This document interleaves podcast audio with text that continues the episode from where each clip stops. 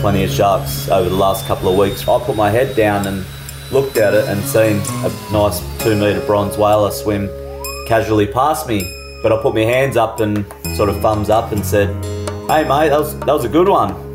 And he turned around and goes, Nah, it bit me. Started swimming frantically towards me, so put my head under the water and, and seen quite a lot of blood. Bristol Centre and all stations in the child letter is one up 458 King Still breathing okay at the moment. Is it a big property? That blood pressure is not coming up. 493, understood, thank you. Hi, my name is Lana Mitchell from the Royal Flying Doctor Service.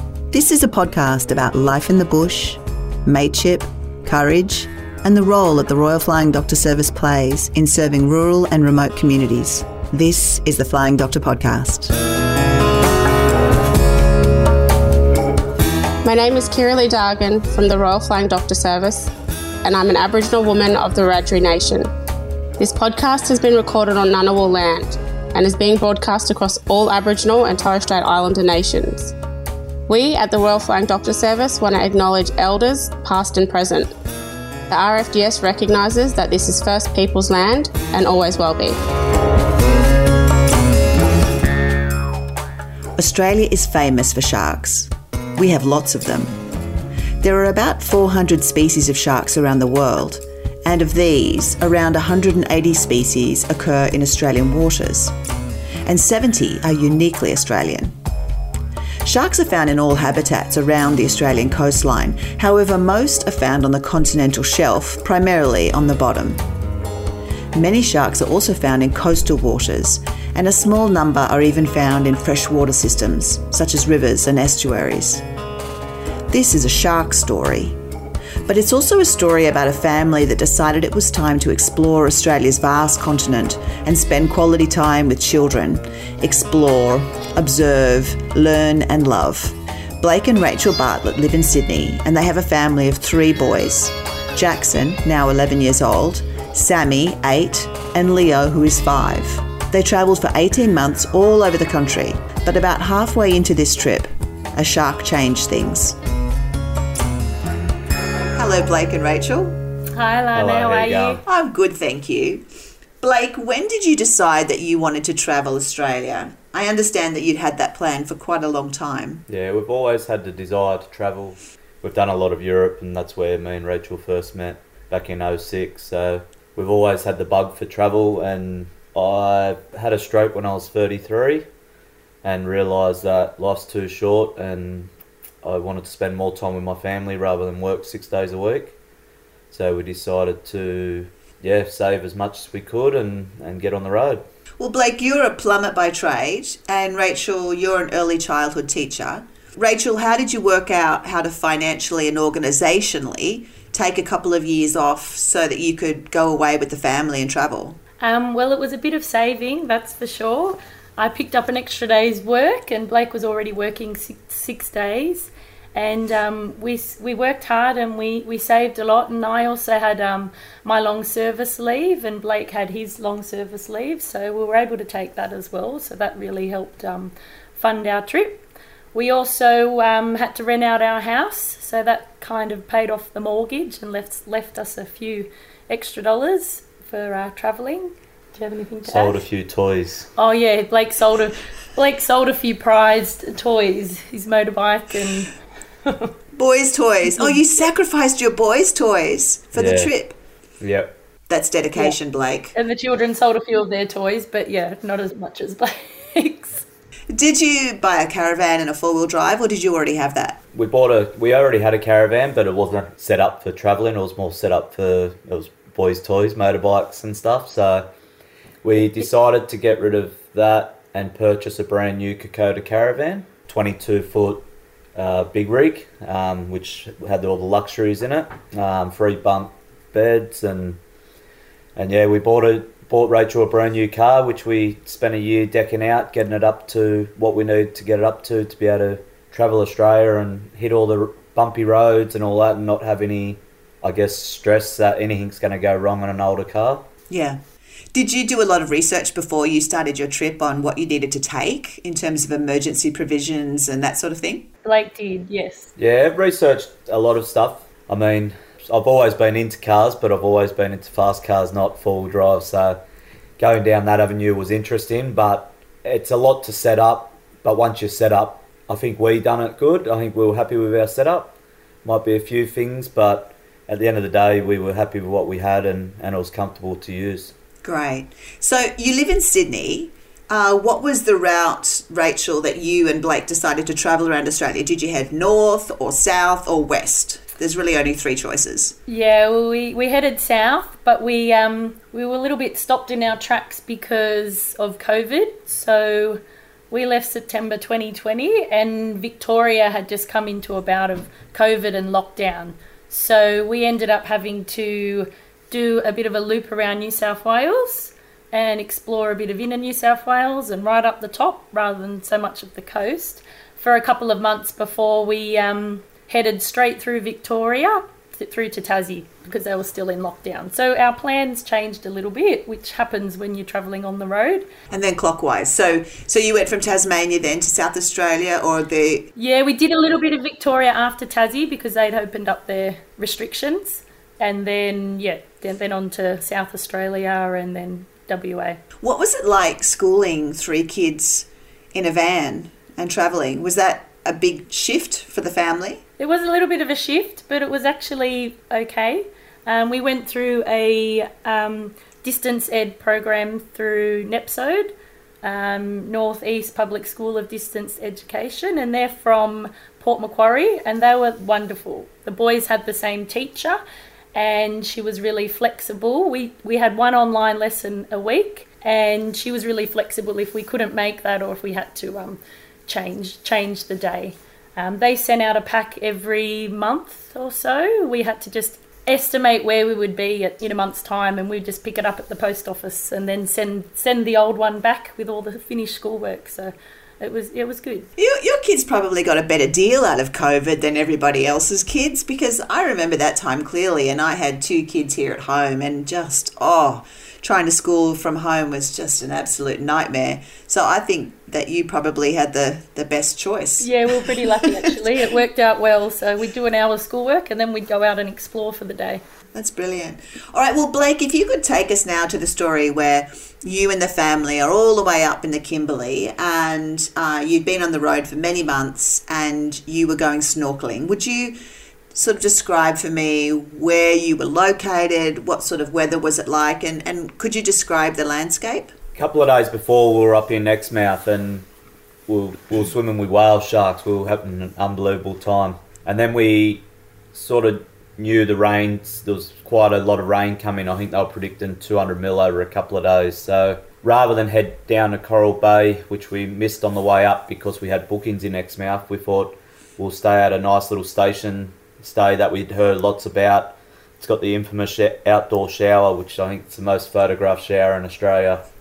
And we thought, oh, we'll, we'll stay there and we'll knuckle down and do some catch up on some schoolwork that we missed because we were enjoying ourselves so much in Exmouth. And I thought, I'll, I'll give a speak to the station, see if they, they need any plumbing done, which I don't, I don't even think I parked my caravan and I had already had four phone calls to be able to give them a hand. So yeah, they were crying out for, for yeah. help. So we worked for two days. I worked for two days there, and we sort of picked the best day when the rain sort of stopped to go and just do a day trip back down to Coral Bay. Um, and we thought, oh, we'll go and enjoy ourselves and have a snorkel down there at the Five Fingers Reef, which was a very popular snorkeling spot. I've never been to Coral Bay. Would you mind just explaining uh, what does it look like when you arrive? Because it's quite a stunning location, I understand. Yeah, so it's actually it's it's a pretty small little communal town, I guess. There's a supermarket, a caravan park, and lots of sort of tourist boats and tours and stuff that you can do.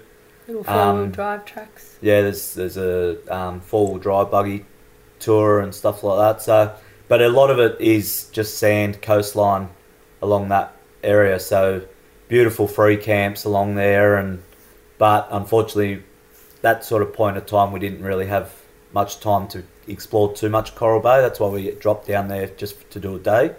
I mean, we would have loved to have stayed Yeah. longer, but yeah, we just didn't sort of didn't have the time. So you're down there at Coral Bay and you're going to go snorkeling. And was it just yourself and Jackson initially in the water? Where was Rachel? We all love snorkeling. We all love get, getting out and having a having a snorkel with the turtles, the fish, and all that. So me and Jackson generally head out first because the two younger boys they don't last too long in the water. Like they might only last twenty minutes, but Jackson will be out for hours on end if he could. So He's the first one in and the last one out. yeah, So so we went and um, scoped it out and just sort of found the best sort of area and stuff like that. We'd been out for about 45 minutes um, and then we were heading back to basically get Rachel and that to bring them in the water.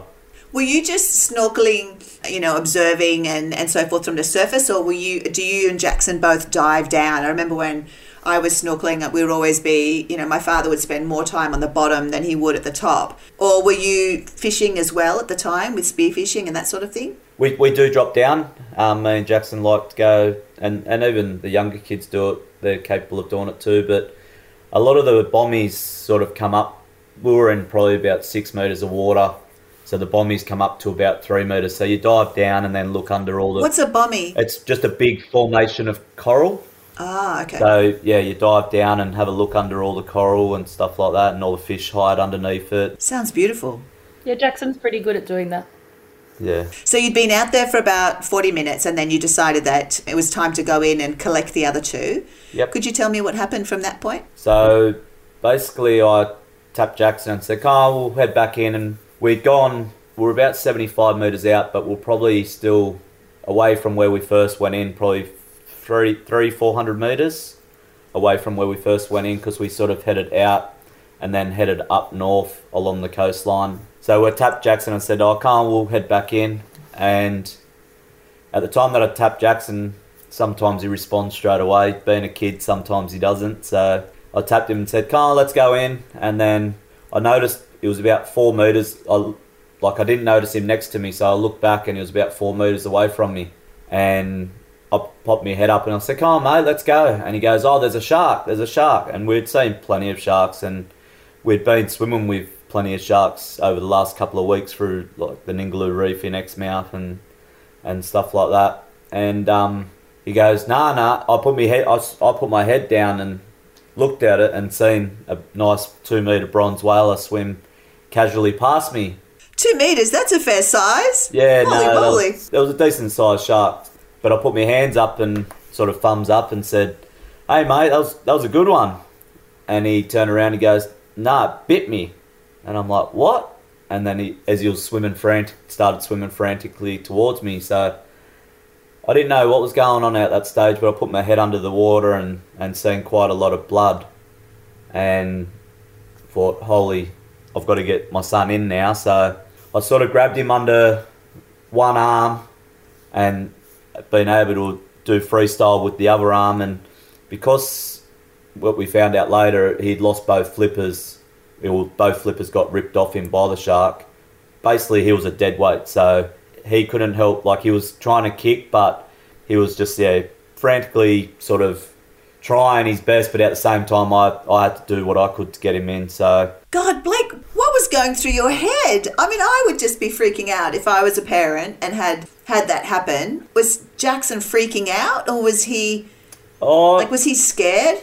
He, he was, but I mean, in instances like that, you don't have time to think. I I basically said to everyone, it was like running on water. Everyone goes, "How'd you get him in?" And I was like, "Well, it was like running on water." I was yelling, yelling out to people on the beach, and just screaming and saying, "Help! Help!" and no one would come in, and basically got about five meters away from shore, and there was one person that come in, and I ended up speaking to him the next day, and he said, "Mate."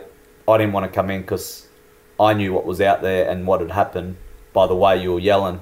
And it was true, like he he, he didn't want to sort of he come when it was five metres and we were probably in about a foot of water.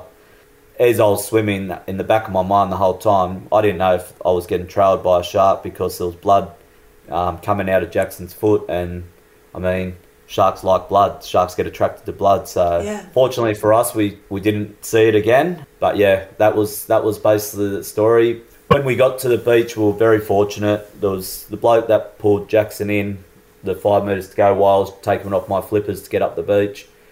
he was part of. He was the instructor for a four wheel motorbike tour. So he had a massive first aid kit on his on his on his His motorbike, and then two off duty doctors just happened to be holidaying there from from Western Australia, and basically by the time I got up to the beach, they had already started sort of had the first aid kit, started packing packing full bandages in Jackson's wounds, and then strapping it all up. So What wounds did he have, Blake? Was it just on his foot or was did he have wounds elsewhere? So what what we found out later is off Jackson when he sort of calmed down a bit.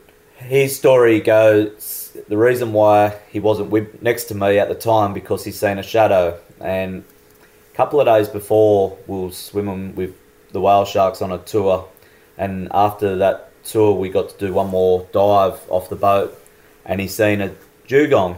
Was, he was excited to see a dugong, but we all missed it. So basically, he seen a shadow, and he thought it might have been another dugong. But what had happened as it got closer, he realised it was a big shark. Tried to swim away from Yeah, he was then. trying to swim away. So the first time it hit him, it just nudged him. And we've done a lot of research since then, and, and read up and and met met people that have been attacked by sharks and stuff like that. So the first instance for a shark, because their eyesight's not that great, is to nudge someone to sort of see what's going on. So it nudged him first, then it come back again and ripped one flipper off, and that was on his left flipper. So he had lost his left flipper, and then it come back again and bit him again from the come up from below and bit his other foot, the right foot, and with that, it, two of the shark's teeth actually slid down past Jackson's like ankle, so like ripped Jackson's foot apart. So basically, he had two two big gashes. One was about forty mil long, four centimeters, and then I think the other one was about 170 mil long, so 17 centimeters. Yeah. Yikes! Yeah, it was quite deep too. But thankfully, the two off duty doctors were very reassuring. They said it had missed all the major arteries, um, it just needed a compression bandage, and that he would have to go down to Perth Children's Hospital to get sur- to have surgery on it. So, Rachel, you are still at the other end of the beach, right? So, how did you first know that something was wrong? Yeah, I was down at the other end of the beach and I didn't know what was going on. There was a bit of commotion up the other end of the beach, and I thought it, maybe someone had got stung by something from the quad bike tour because that's where those guys were. And then it wasn't till a bystander had come running down the beach and she asked I said, Are you Rachel? And I said, Yes. And she's like, Oh, your son's been injured. You need to come up. So obviously, I got the other two, and we made our way up the beach. And when I got to Jackson, he was um, he was still pretty hysterical. Um, he was not wanting to go back in the water. He said, "I never want to go back in the water." He was worried that he was going to die. So I just sat there and cuddled him and tried to reassure him. And I spoke to the doctors then, and and that kind of uh, comforted me, um, having their knowledge about um, his injury because I didn't see it because it was all bandaged up when I got to him. Yeah. And so they kind of reassured me, and I reassured Jackson, and he kind of calmed down a bit. And then, oh, moments later, the ambos were there. Oh, wow. So, so they'd already called the Ambos earlier, so it was pretty fast. They had already called the ambos. Yep.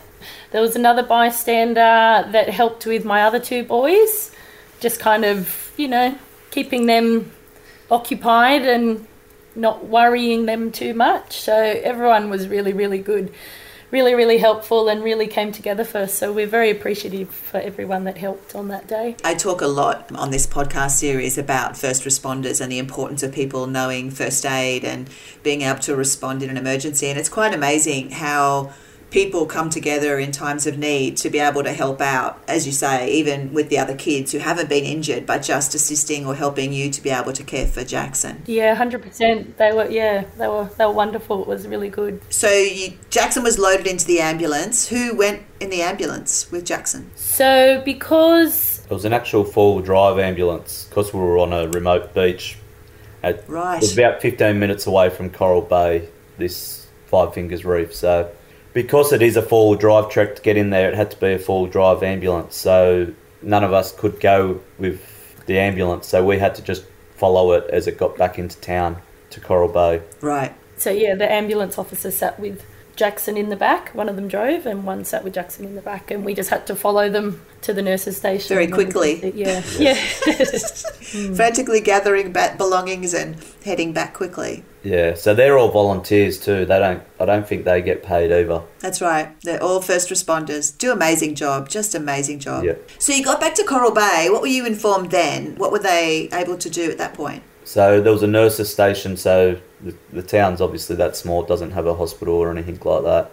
So it's got a little nurses station. And what you don't realise is WA is massive. Australia is massive. Basically, anything two hours outside of Perth, there's not a lot they can do for people. So the RFDS basically fly everyone from those locations down to Perth. So you can imagine Coral Bay is, I think, 15 hours north of Perth, 16 hours north of Perth. So there's a lot of stretch of coastline, and then even when you get up further to Broome and that, they all have to get airlifted to big hospitals. So the RFDS do an amazing job, and and I mean, if it wasn't for them, who knows where we would have been. So they told you that they had to airlift him. Was there a, a- runway or a strip that was close by? Yeah, there was a little airstrip that was close by. We were informed that they were going to airlift him, and that was about the plane was about an hour away. So by the time they stripped all his wounds, which he didn't like too much because it had dried up a bit with the with them stopping the blood and that. So as they were dressing, redressing it, they were just tipping saline in it, but it was hurting him getting the old bandages out to redress it and stuff like that. I think he had a bit of happy gas then. Yeah, he was. Yeah, he might have been on a bit of gas, but um, I mean, the people at the nurse station they were they were reassuring. They were they were amazing. And then we got told that the plane was there, so we he got loaded back up into the ambulance and driven out to the airstrip, um, which was probably only two minute drive down the road. And then yeah, he got loaded on the on the plane. By that stage, I think he was in happy spirits. He was going on a plane and yeah, I think his wounds had sort of been in the back of his mind then, so because he was excited to go on a pl- little plane with mummy. Yeah, so he got past the initial shock of it all and um, realised that he was going to be okay, and then it was a little bit of an excitement going on the RFDS plane. They are they are pretty incredible aircraft because they are essentially intensive care units. So yeah, they're pretty cool. Though I jokingly always say it's the flight that you don't want to check in on, but we're always on time. and real and have really shitty in-flight entertainment. Oh, I don't know. Ja- Yeah. uh, Jackson sort of uh, had a hit. We we got invited to Jandakot base when Jackson got released to hospital, and and we went down there and looked through all the planes and all that. And they said, "Oh, what do you like most about the plane?" And Jackson said, "Oh, the food was great." And they're like, "What food? How'd you get food?" So I think uh, they gave Some him a of the few little nurse- snacks. Some, some, well, when they knew we weren't going to make it down by a reasonable hour and he wasn't going to be operated on until the next day, um, and he was hungry because he hadn't had any lunch, the, yeah, the the nurses had a few little snacks for him, so he was he was quite impressed. so you ended up having to travel by plane north, Rachel, before you could travel south, and that was because of weather, right? Yes, and the the aircraft that we were originally on, the anti-demisters weren't working properly, and for that plane to be able to land in Perth, the visibility would not be great at all. So they ended up having to we ended up having to get a, a second plane. So we went north to Port Hedland first, and then we got another plane, and then that plane went all the way down to Perth. So it took a bit longer than um, estimated, and we didn't get into Perth until about nine nine thirty at night. Was there anybody else on the plane other than you and Jackson? There was there was another lady from the nursing station at Coral Bay, uh, an older lady that had actually got her thumb or finger caught in a winch, and so Ooh. lost the top of it. And um, yeah, Jackson was very worried for her, and he couldn't understand why. Because we'd had a little bit of media interest, and he couldn't understand why they weren't interested in the lady that lost her finger. Ju- More just interested in um, Jackson. Jackson, and I said, "Oh, when you put ten-year-old boy shark attack, um, that's much more appealing to the media. So the media circus had already started at that point, and Yeah, a little bit. Yeah, the word And had gotten out. So when you arrived in Perth, did you know immediately that the media were there and wanting to get comments? There were media when we arrived, and um, the um, nurses and the pilot kind of shielded Jackson and me from them initially. Um, and they were also at Perth Children's Hospital when the ambulance arrived there too. So, but I didn't really have anything to do with them then because my main priority was to make sure Jackson was okay and that he'd have had his he would have his surgery before he um even wanted to think about talking to the media. And it was up to him as well if he wanted to speak to the media or not. Yeah, so surgery was planned for the next day. So meanwhile, Blake, you are thousands of kilometres away um, with two children, caravan, four wheel drive. What are you doing? We went back from Coral Bay to where we were staying, which was at Bullara Station. That was an hour drive back north. So we went back there. It was a Friday, so we went back there for Friday night, uh, Friday afternoon. Once the plane had sort of left, and we sort of got on the road and went back there. We had another couple of travelling families there, so wanted to let them know sort of what had happened and and stuff. And so I had a lot of support from them too, which was good. Basically, we didn't know what was going on. We didn't know when he was going to get operated, what was happening. I just stayed put there for Friday night. I didn't get on the road Friday night, um, and then woke up Saturday morning. And there's not a lot of reception up there, so you've got to go. There's a little cafe there, so you've got to go. And I was went to the cafe. I on the phone to Rachel back and forwards, and he still hadn't been operated on. I was scheduled to go that day and the morning, um, but then a few more things come up, so he didn't get operated on until about two o'clock in the afternoon. And Rachel's still getting from Perth Hospital. One of the ladies was coming in, going, "Oh, the- the media really want to come in. The media," and I said to Rach, "Just push back, say no, just don't do anything. Let's just get Jackson focused on for now, and then we'll we'll sort it all out." About I think it was about twelve o'clock. They come in again and started pestering Rach, and I said, "Look, I'll come down. Don't worry about it. I'll drive down." Because at that stage, the doctor sort of said, "Oh, he'll be operated on. It's all right. It's missed all main arteries. It's got a couple of veins, but that's that's not really any issue." So he goes, "Oh, he'll be out of hospital in a day or two. And we're like, "Well, do I drive all the way down to Perth, or do we just put him on a plane up to Exmouth and then go and pick him up when they come?" And then, because of the media, started sort of hassling a bit. I sort of said, "I'll stuff it. I'll just come down." So basically, I think twelve o'clock that day, maybe even an hour earlier, me and the boys packed up the van and jumped in the car, and I think we done thirteen hours that day of driving. I think we drove into about three o'clock in the morning, maybe, and sort of pulled up on a on a roadside stop on the way down, and then we got back on the road probably about six o'clock the next morning and done three hours, and we were in Perth. So it was about I think all up it was about seventeen hours of driving that we did. Ringing the caravan parks on the way, got somewhere close for, to put the van in, put the van in, jumped in the car, and then went straight to hospital. So I think we are in hospital by ten o'clock that day, the next day. But yeah, we got down there Wow. to see our little boy, throw our arms around our little boy again. Yeah, you win husband uh, award of the year, Blake. That's a long drive. Yeah. Seriously long drive.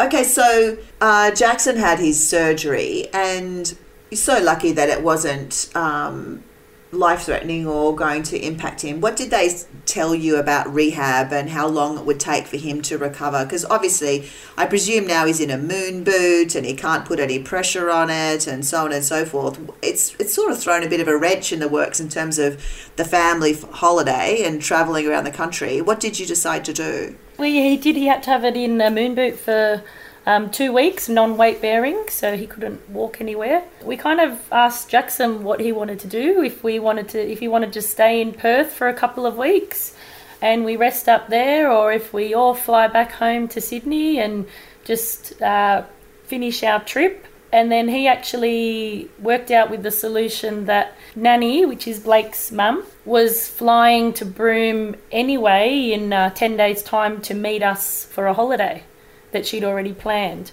And he thought, well, I could just go home to Sydney and I can rest up there and I can see all my friends and my family and visit my school and um, and then I can fly to Broome with Nanny and I can meet mummy and daddy and my brothers there. And we kind of thought about it and we thought that might be quite practical because then he wasn't stuck in a car from, you know, Perth all the way to Broome uh, on some fairly corrugated roads at times with lots of driving. So we um, we kind of agreed to it. Very good solution. But uh, plans plans changed again. Well, then COVID restrictions started just creating havoc, didn't they? Yeah. How did you end up getting your son back? Because you then ended up with the Western Australian borders slammed shut and so on and so forth. Yeah, so we'd been pretty good with COVID at this stage. There hadn't been any cases anywhere for months and months and months, so it didn't really cross our mind. But two days before they were supposed to fly to Broome, yeah, Sydney case. Sydney got one case, so WA shut their borders. So then we were, yeah, pretty stuffed. really, he was stuck stuck in Sydney, so it was a bit of a mission getting him back. How did you end up getting your child back? It's a bizarre situation. You're in Western Australia. Mm. Your son is with his grandmother in Sydney, recovering from a shark bite. How did you end up getting back together again? So at this stage, we didn't know what was happening. We didn't know if it was only going to be for a couple of days, if it was going to be for a week, and we were sort of in Broome. We'd done done our time spent in Broome, sort of sight. We still we still didn't stop sightseeing. We were sightseeing. We we're doing seeing beautiful places and and doing beautiful trips and tours and stuff. So basically, Sydney started to get worse. We had gone down the avenue of trying to get Jackson to fly over and do quarantine in Perth, and one of us fly down and do that, but then Perth wouldn't let anyone from Sydney in at all to even do that. So we're like, well, that kind of stuffs that idea. So what we sort of thought is we'll we'll head over into Northern Territory. We knew we had options over there. We've they weren't they were still letting Sydney people in, but they had to quarantine there. So we decided to get on the road, and at this stage, Jackson was happy. He was he was at home with Nan, who he gets along with really well. He's, he he got to see all his friends at school. He got to see his other grandparents and got to catch up with family and friends and stuff like that. So he was in a good place at the start, but then they went into lockdown, so he couldn't see his friends or anything like that. And for us, we are still a long time away from getting to the NT. So we basically decided to leave Broome and, and head on our way. But we couldn't give up the Gibb River Road, which was on our tr- one of our trip plans. Which we had a had a good time, but we shot through. We I think we done it in ten days, which I think we originally had twenty days booked, just so we could get to the other side because we knew we wouldn't have reception on the Gibb River Road. So every single payphone, thank thank you to Telstra, is free at the moment. So we found a payphone just in the most random places, and we sort of were still able to check in once a day with Jackson to see how he was and stuff like that. And then when we got to the other side, we stayed at El Questro station and we're back in sort of phone reception then. And we decided, I think we decided then, or a couple of days later at another Lake Argyle, you know what, we'll just bite the bullet. One of us will go into quarantine. It was Rachel's um, 40th birthday. So we're like, oh, we'll fly him up on Rachel's 40th birthday. It'll be nice to for her to see him on her birthday and then I'll jump into quarantine with him. Basically, my mum turned around. She goes, "Don't be silly." She goes, "I'm stuck in Sydney, in isolation." She goes, "I'll come and do quarantine with him." We're like, "Oh," and she goes, "Then I can have my holiday after. I didn't get to see his in Broome. At least I can travel." So, so yeah, she said, "Just slow right down. We'll go do quarantine.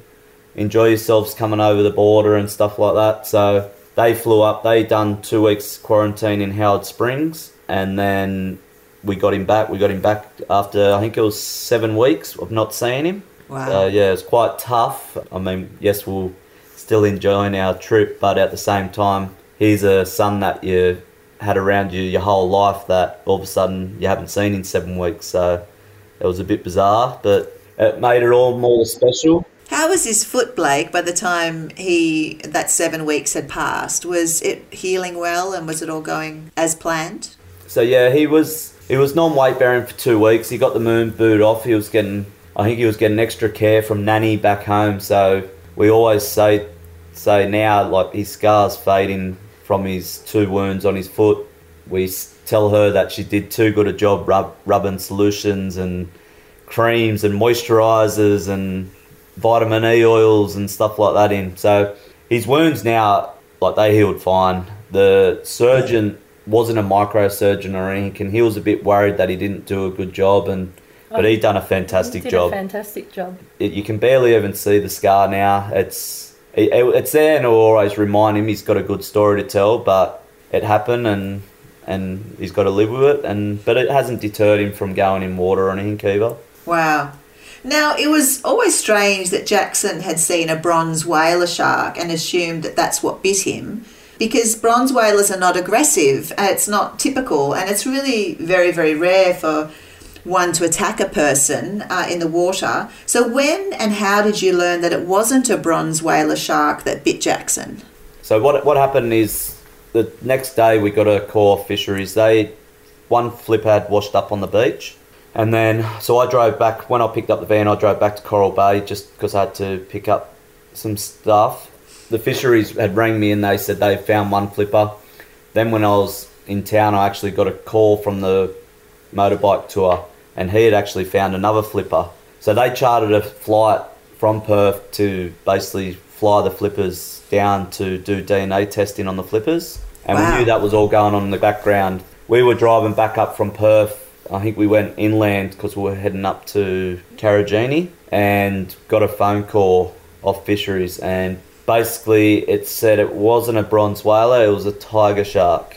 Still to this day, they could never determine the size of the shark. They measured all his wounds, and there was just too much, like not enough information to find out the size of it. But it sort of hit home a lot harder knowing that it was a tiger shark because they are more aggressive and, and they are killers. So yeah, it's a bit scary, but we're in their environment. We put ourselves at risk, I guess, every day we go swimming, putting ourselves out in their environment. So Has it changed your perspective or Jackson's perspective on swimming? Has it have you developed a phobia or anything or is it just sort of just be aware of and and and swim with that caution? we didn't get to swim in waters a lot because as we head up north, we're in croc territory and stuff like that. So there was a long period of time that we, we couldn't get back in the water and we were swimming in freshwater swimming holes and that.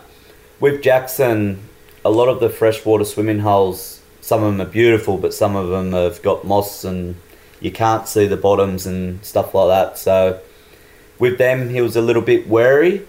But then we got over to the Queensland coast. We got up to Port Douglas and went out on a trip on the Great Barrier Reef. And we're like, oh, we sort of documented the day and we're like, oh, we'll film Jackson getting back in the water for his first time and stuff like that. But before we had a chance to get the camera out, Jackson had already jumped in. As we said, he's the first in and the last one out. So we didn't even get a chance to film him. We filmed him in the water, but we didn't get a chance to film him getting in the water. There was a marine biologist on board too, and he was really interested chatting to her. Um, so I think that made him more excited before he actually went in the water. So he didn't actually think twice about going in the water then. That's great. I, I want to make sure that people listening to this podcast don't, particularly people overseas, because we have quite a few listeners from overseas, don't get the idea that everywhere you go in Australia there's some dangerous creature that's going to bite or eat or kill you. We do have a number of creatures, sharks included, that one has to be careful of. But Tiger sharks are considered uh, the accidents, um, and they are considered accidents, not attacks, with humans are really rare. So please, for anybody listening, keep in mind that shark bites, all species included, are, are really that rare that this story shouldn't freak you out and prevent you from ever swimming at the beach again. Um, and I'm glad it hasn't impacted Jackson or, or anybody in your family in that regard. Travel in Australia, we didn't come across any deadly snakes or anything like that. We did see a couple of things out in the wild, but you stay away from them. You're not going to get hurt by them. They're more scared of you, really. Yeah, Than, and that's the same as sharks. Sharks are beautiful creatures. to swim with them in their actual own environment is unreal. And as I said, the day that happened, things just it wasn't our day. And fortunately enough for us, it bit him, but it didn't come back after that. So as I said, they're beautiful creatures, and it hasn't deterred us from getting in the water. And and we will swim with sharks again. Jackson will probably end up being a marine biologist because to this day he still reads shark books. He, he can tell you every species um, of fish, every species of sharks. He can tell you their gestational period. He can tell you anything about sharks that you want to know. Wow. He recently did a speech on sharks too for school. Oh, that's fantastic. So he's got a yeah a bit more of a fascination with them now. Yeah. I want to thank you both, Rachel and Blake. It's been a real pleasure to talk to you both, and I really appreciate you telling us what happened with Jackson and with the shark. Uh, would you recommend that other Australians take some time off to explore this large country? Oh, 100%. Um, and travelling the way we did was um, an affordable way of seeing Australia. We would 100% recommend it to anyone. I mean, we met so many amazing people doing the same things as we were doing, and they will be long life friends, and, and that's all around Australia. And it's easy to do. People like, oh, it must be so hard, but it's it is so easy to do, and there's so many different beautiful places. We've travelled the world, and we love our own home.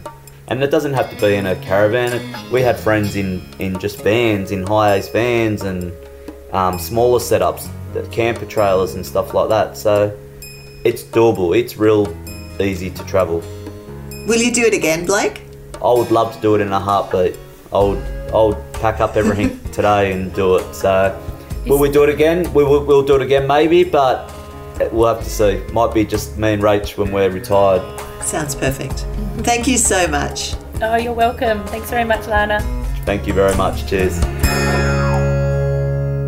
Thanks for listening.